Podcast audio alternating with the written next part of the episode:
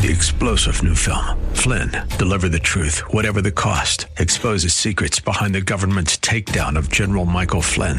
Flynn knew what the intel world had been up to. He ordered the first audit of the use of contractors. This set off alarm bells. He told the truth. He was the most dangerous person for Donald Trump to hire. They had to get rid of Flynn.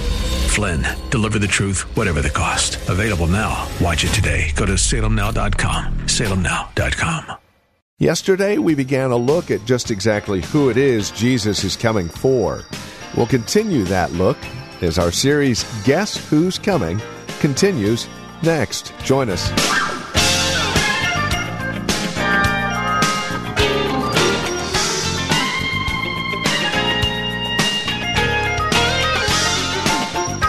Hi there. Thank you for joining us today. We're spending time in 2 Thessalonians today, Chapter 2, and our focus is on verse 13. As Pastor Phil Howard from Valley Bible Church in Hercules will continue our series, Guess Who's Coming, we take a look at who he is coming for and how the chosen are folded in to this second coming. Won't you join us? It's a very encouraging look at the second coming and the hope that is laid out for us as Paul applies it in 2 Thessalonians. Here's Pastor Phil with today's program. I remember when God began to set me apart from his crowd and set me apart from those guys I ran with. What was going on? The Holy Spirit was sanctifying me, setting me aside for sacred use. Give up on stealing. Give up on jumping somebody. Give up being San Pablo hoodlums. I'm going to set you apart for the King's service. So by the time I'm 15, I've lost all my old buddies. Why? The Spirit of God is sanctifying, setting me apart. And don't be surprised when you first got saved that you lost all your drinking buddies, your carousing buddies, and everybody you told dirty jokes with. What happened? They don't like me anymore. You know why? The Spirit likes you, and he's setting you apart. You're different. You're meant to be different. Don't be odd. But we are different. And I've met some weird Christians, believe me. Only God would have them. You know, I don't think you have to be weird, but we are different. We have different appetites. Different things amuse me. Different people attract me. What is that? It's the work of the Spirit. It's not that you're so holy. He's holy, and he begins to set you apart for all these holy appetites. And you could all say, he has set me apart to things. I love the things I used to hate. I used to hate to go to church because I was guilty, and I didn't want to go to the police station every week to know. I knew I was guilty, but boy, once I met the judge, and the judge is Jesus, and he gave me a full pardon. I want to tell you, I love being around where he is. And the reason I love being with saints, I get a little bit of Jesus when the saints are walking in holiness. They look a little bit like him. You know, it's a strange thing. When my dad died, I used to love to hug his remaining brothers. They all smelled alike. I don't know, just maybe oaky blood. But I would just hug my Uncle Frank or Uncle Zach, and I would just say, man, they not only looked alike, but they smelled alike. And it gave me some contact with what my dad's people were like. And what's lovely about the saints is there's a little bit of Jesus in every saint. No Jesus, no saint. But when Jesus lives in the heart, there's a little bit of Jesus. Thanks to God that he set us apart. And that's a lifelong process, by the way. Then he says, I thank God that he called us by the gospel. He called you to this through our gospel. You know what's an interesting thing? The word for called became a noun. It became a title. It was a verb, but it became a noun to designate the saints, because they had a word, akuo, that we get acoustics from, and then they put a huper okuo, and it meant I heard and believed. I heard and responded. I not just heard words and messages. I heard and I answered. And I said, yes, my sheep will hear my voice, and they will follow. And God one day speaks, come out from the world, follow me, not a voice of another. And when we heard that call, all of a sudden they named early believers called ones. Not that they just heard it, but they'd heard and responded. And he says, you people were not only called in the gospel, but you responded to the gospel, and you are called ones. You know what the word for church means? Called out of. The church are the called out of ones. Ek, out of, exit, and kaleo, to call. We've been called out of something. Out of darkness, out of sin, out of the kingdom of darkness, and into something, into Christ. And he says, I thank God, you're called of God, you heard the gospel, and he gave you an ear to perceive it and believe it. Do you remember when you first heard his voice, and it penetrated your heart, and you said, yes, I believe, I receive. Not just to hear another sermon, another song, another lecture. I heard the voice of eternity saying, come, come, I'll make you my own. He said, I thank God I was there when I preached at Thessalonica, and you heard the call, you responded to it, and you were saved. I saw it. The Spirit worked mightily and saved you. It took a mighty work of the Spirit of God to save every one of you individuals. It is no small thing. Not everyone has heard the voice. Many are called, few are chosen. Many hear a message, few respond to it in faith. Wow. He thanks God for them. I love what he says here. He called you to this salvation through our gospel, and I thank God for it, that you might share in the glory of our Lord Jesus Christ. I mean, now that is quite a statement. You know, I grew up with Isaiah 46 and passages that says, don't take the credit. Don't take the glory. My glory I will share with no one else. God said that. And so I was taught by my dad, by my sister, and by old-time Christians, don't you take the credit or it's curtains. You will fall. And I believe them, and I believe it's the Word of God. The moment you want the credit, it's over. It's for God's glory. We live to the glory of God, not to the glory of ourselves. Right? And I don't care if it's you or a preacher. If everything you're doing is for you and your glory and your credit, why should God bless you? Egomaniac? You're serving your own God, and it's you. We live to the glory of God, whether we eat or drink, do all to the glory of God. Everything to enhance his reputation. I think that's what the Bible says. Matter of fact, I'm being sarcastic. I know it says that. 1 Corinthians 10:31. Live to the glory of God. It's not about us. Sounds like Rick Warren, doesn't it? Well, it sounds like the Bible. But then I got a verse here that Paul says, but I rejoice that this salvation is going to let you share in the glory of Jesus Christ. What's this? I get to share in the glory of Christ? I was hoping you'd ask. Turn to Romans. Let's just take a little journey and see what he means. Romans, that's the sixth book of the New Testament. And if you've been in this church, your Bible should automatically fall open there. Look at what he says in 8:18. I consider that our present sufferings are not worth comparing with the glory that will be revealed in us. The glory that's coming. He said, it's not, our suffering's not even worthy. He said in 22, we know that the whole creation has been groaning as in the pains of childbirth. Not only so, but we ourselves who have the first fruit of the Spirit groan eagerly as we wait eagerly for our adoption. And I take this as the displaying that we've been adopted, the redemption of our bodies. Watch this now. Go with me to Philippians 3:21. 20 says, our citizenship is in heaven. That's why it gets discouraging to vote down here.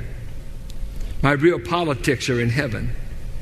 And we eagerly await a Savior from there, the Lord Jesus Christ, who by the power that enables him to bring everything under his control will transform our lowly bodies so that they will be like his glorious body. Did you hear that? That's part of the glory. He's going to transform my body into a glorious body made like his. Think of that. Flesh and blood there won't be any blood, but flesh and bone and spirit and a body like that of the resurrected Christ. Look at what he says in 2 Timothy 2, verse 11. Here's a trustworthy saying. If we died with him, we will also live with him. If we endure, we will also reign with him. If we disown him, he will disown us. If we are faithless, he will remain faithful, for he cannot disown himself. And of course, this was an enduring church, and they're given the promise, as in Revelation. Those who endure, those who continue with me are promised to reign with me. Reign with Christ. The glory of Christ will be revealed. Look at 1 John chapter 3. How great is the love the Father has lavished on us that we should be called children of God, and that is what we are. The reason the world does not know us is that it did not know him. Dear friends, now we are children of God, and what we will be has not yet been made known. But we know that when he appears, we shall be like him, for we shall see him as he is. I thank God right now that someday I'm going to get to share in the glory of my redeemed Savior. This Redemptor and this redeeming God is going to come back. And when he's pouring out fire on his enemies at Armageddon, and he ends that war where there's carnage all over, the saints come riding in, white garments, which is the righteousness of the saints, the righteous acts they did for Christ, and they're going to be with him. We get to crown him. We get to cast crowns at his feet. We get to have a glorified body. We get to share in the glory that's coming. And there is a glory that will outshine the sun and outlast it.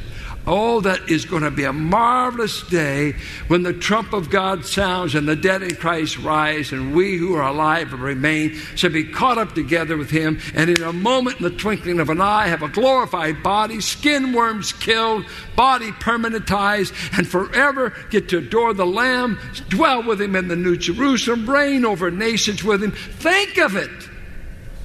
All of this. This is what God gives to those who he has chosen, who he's loved, who he has saved through the sanctifying work of the Spirit, who've been called by the gospel and believed that gospel. Now he says, you're going to get to share in the glory of the coming Christ. Don't be afraid, saints. He's telling them, don't be afraid of the day of the Lord. Don't be afraid of the message of the false teachers. Ahead for you is glory, not wickedness, not the day of the Lord and its great judgments. If we do go into the day of the Lord, I'm sure you'll be glad to tell me about it, and I'll endure it with you. But everything I know now, he keeps telling me, don't lose your hope. I've given you not a blessed dread, but a blessed hope. And the hope is, I'm going to let you share in my glory. If you suffer with me now, you'll reign with me then. What a great thing in salvation. And of course, if we were in a church that responded, you'd be happy. But you're sanctified and petrified. Turn, if you will. You can bear all that. That's a long-term pastor talking. 2 Thessalonians. So then, brothers, stand firm and hold to the teachings. This is his exhortation. Hold on. Stand firm. Did you read about the pilot that he turned over his plane? I forget the name. I want to say his last name was Ramsey. I just read it. But he turned over his plane to his co-pilot to go back and check. They heard some noise in the back. And as he went back, it was just a 15-passenger. He fell down something. Some way the door flew open, and he was sucked out by the wind. But on his way out, there was a rail there, I guess, for steps. In some way, he grabbed those steps and held on, and the co-pilot knew something was wrong, so he decided to land. And when they landed the plane, the pilot's face was 12 inches from the ground because he'd frozen his hands to hold on. And this guy just went ahead and landed because he couldn't go back to help him. He just landed. And he was only 12 inches from the ground when they landed. And they said they had to pry his hands off of this rail. He hung for all of life. And I wonder sometimes if we couldn't get a grip on the truth. Your life counts on it. Be established. That's what scares me after 35 years of pastoring and preaching. How many folks haven't yet been established? They still don't hold to the teachings. They like the music. They like the warmth. They'll hear a sermon or two, but they've never gotten it. They've never been, I got it. I'm holding on to the truth I've been taught. No one's going to tear it. Let all the false teachings come down the pike. Let all the televangelists tell us a bunch of lies, and not all of them are lying. But let's hear all the garbage that's going. I am holding on for dear life. That's what he's saying. Be established. Hold to the traditions. Have you found anything in the Word of God yet that you're clinging to with all your life? That's what he's saying. Hold on. Don't let these false teachers disturb you anymore. Stand firm. Hold to the teachings we passed on. Sixth thing he thanks God for, and I think this is ours. May our Lord Jesus Christ himself and God our Father, who loved us and by his grace gave us eternal encouragement. Is that a beautiful thing? Eternal Who can give you eternal encouragement? You can translate this comfort or encouragement. Either way, eternal comfort, eternal encouragement. God gave you that in the gospel. And I just thought, that is amazing. God's the only one that can give you anything eternal. I read years ago about furniture has what they call planned obsolescence. Do you understand that? Planned obsolescence. And that is, the furniture industry said, we cannot make money by making things that last. So we will make things to last 5 years. We will make things to last 3 years. And it just so happened it wore out. Well, that keeps you coming back, keeps you dependent. Why make something that could last for a lifetime? I remember in the 50s, I think it's my folks' 25th anniversary, Hazel wanted to throw a big surprise anniversary for my folks. You know what she decided they needed? She needed one of those dinette sets. You know, stainless steel and all that marble look like on the top. Oh, she just, my folks need to get out of Oklahoma and get to the 50s, you know. She bought that. She was so proud. But she traded in an oak table that today and the chairs would be worth $5,000 to $6,000. I mean, my dad, because my dad could jump through a broom handle. He could just jump and then put it under, just go up. And he could jump up on this table that was about, it was right about there. It was high. There were 7 of us at it. So it was a big oak table. Chairs made like, boy, stronger than you can imagine. And they gave her about $100. And they came home and Dad was trying to act excited. It lasted about 4 years. Turned into junk. But it was current. And it was new. It just was a piece of junk compared to the table they got rid of. Do you know what I mean? When God gives something, He can always put on it, it's good for eternity.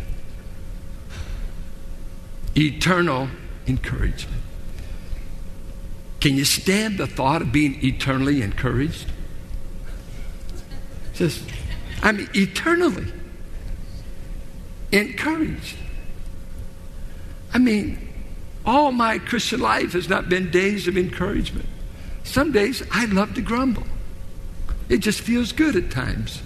It's ungodly, it's sin, but it's just so human.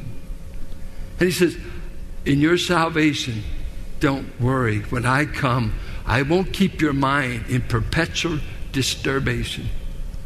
I'll keep you in a state of eternal encouragement. And the last thing, and he said, it comes by grace. He said, and by that, I give my people hope based on grace. Look what he says. This is last thing. And good hope.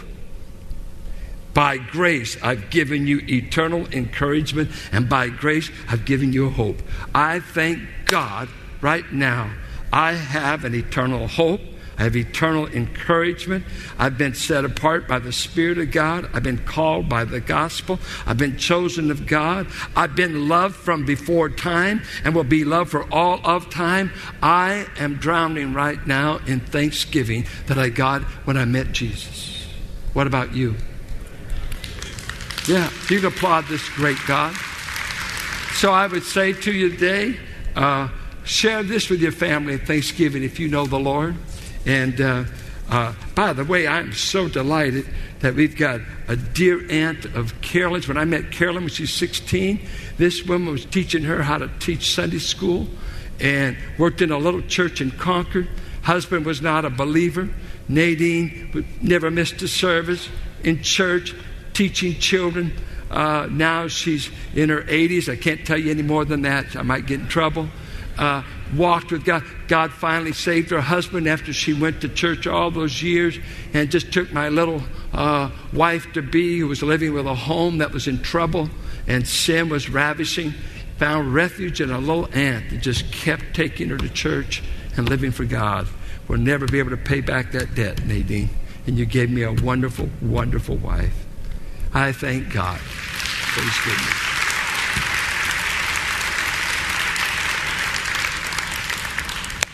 Father, thanks. Thanks for choosing, for calling, for setting us apart, for being forever loved, promised forever encouragement, promised hope, hope, hope. As we looked at the faces of those yesterday, there was no hope. Despair, pain, grief, abandonment. But we, your children, through no merit of our own, have come into the focus to be the object of your eternal love. I can't figure out all the ramifications, Lord, of who and why this one, not that one. We all just get on the edges of these truths and finally just bow and say, I'll just take you at your word. Thanks for some way wanting us here that know you to be a people of your own bosom and of your own will. And you didn't get us cheap. You got us by way of the cross. You paid, it seems to me, far more than we were ever worth. But justice demanded a supreme price that no human being, no bullock, no lamb could ever satisfy. So the Lamb at your right hand came. I thank you, Lord Jesus, for making it all possible through your death and resurrection. Thank you, thank you, thank you. Deliver me from murmuring. Deliver me from doubting. Deliver me from being discouraged as I look to myself and to circumstance. Help us today to look to the God and Father of our Lord Jesus Christ, who gave us this wonderful salvation. We pray in Jesus' name. Amen. And this is Truth For Today with Pastor Phil Howard, the ministry of Valley Bible Church here in Hercules. As we conclude our time together today, we would invite you to contact us if you have questions, comments about the broadcast.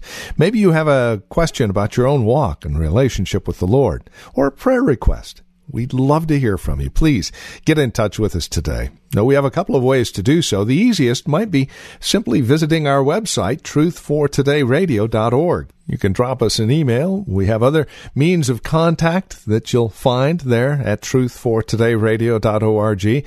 We also have a lot of resource materials available for your growth and relationship with Christ. Our design and desire is to see that you grow in Christ, grow according to His knowledge and grace. Any way we can help, well, that's why we're here. So stop by truthfortodayradio.org or simply give us a call, 855-833-9864. Again, you can reach us at 855-833-9864. Please bear in mind as you contact us that this is a listener-supported ministry. As you link arms with us financially, we're able to continue the ministry here on this radio station. Prayerfully consider how you might get involved in the ministry of Truth For Today, won't you? 855-833-9864 or write to us.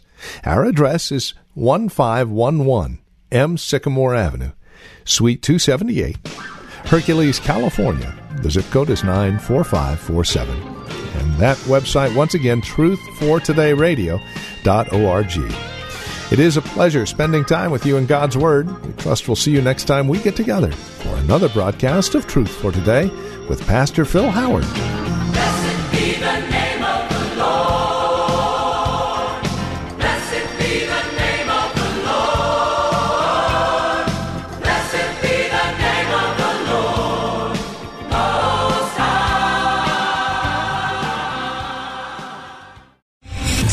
General Michael J. Flynn, head of the Pentagon Intelligence Agency, knew all the government's dirty secrets. He was one of the most respected generals in the military. Flynn knew what the intel world had been up to. He understood its funding. He ordered the first audit of the use of contractors. This set off alarm bells. The explosive new documentary, Flynn, Deliver the Truth, Whatever the Cost, and covers the facts behind this scandal. Flynn told the truth. He was the most dangerous person for Donald Trump to hire. I find out the worst enemy that I'm going to face in my life is right here in America. They took my assessment and they wanted me to change it. And I was like, I'm not changing it. They had to get rid of Flynn. With in-depth interviews, archival footage, and never-before-seen personal records of the man behind the headlines. I just felt like I was drowning. Flynn, Deliver the Truth, Whatever the Cost. Available now. Watch it today. Go to SalemNow.com. SalemNow.com.